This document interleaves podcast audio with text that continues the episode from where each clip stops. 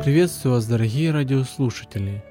Мы начинаем чтение книги Германа Гарфельда «Любовь сильнее красного террора».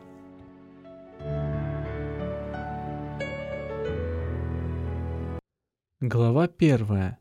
Неожиданная встреча.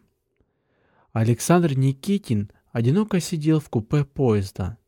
Он был настолько занят своими мыслями, что почти не заметил живописных деревенских пейзажей, проносившихся за вагонным окном.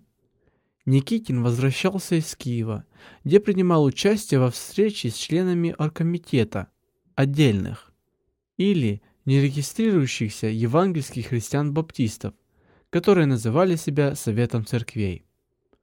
А теперь, после многочисленных дебатов, Саша рад был остаться наедине с собою, припомнить и поразмыслить об услышанном и уточнить свою собственную позицию.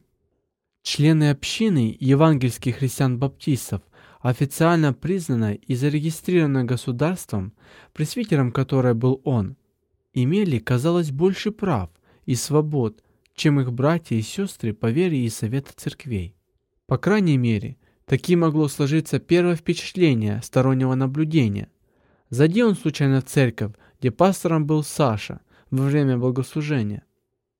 Дом молитвы был бы переполнен людьми, объединенными святой благостной молитвой, причастностью к известному таинству и атмосферной любви.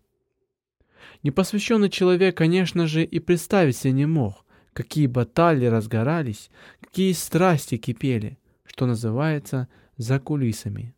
Встречи в Киеве многое прояснили. Теперь ему стало понятно, что отдельные эти раскольники не были врагами установленного порядка. Этот ярлык им пытались приклеить государственная пропагандическая машина. Наоборот, высокая духовность, открытость, ясное мышление киевских братьев покорили Сашу. Ах, если бы он только мог законспектировать все, что услышал на встрече в Киеве.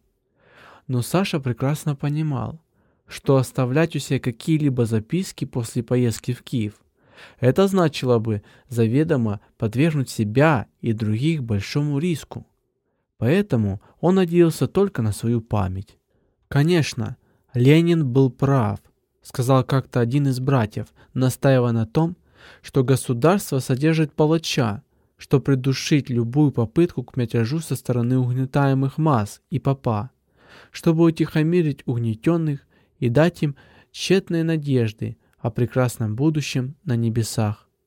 Но мы, Церковь Христова, делаем ли мы что-то большее?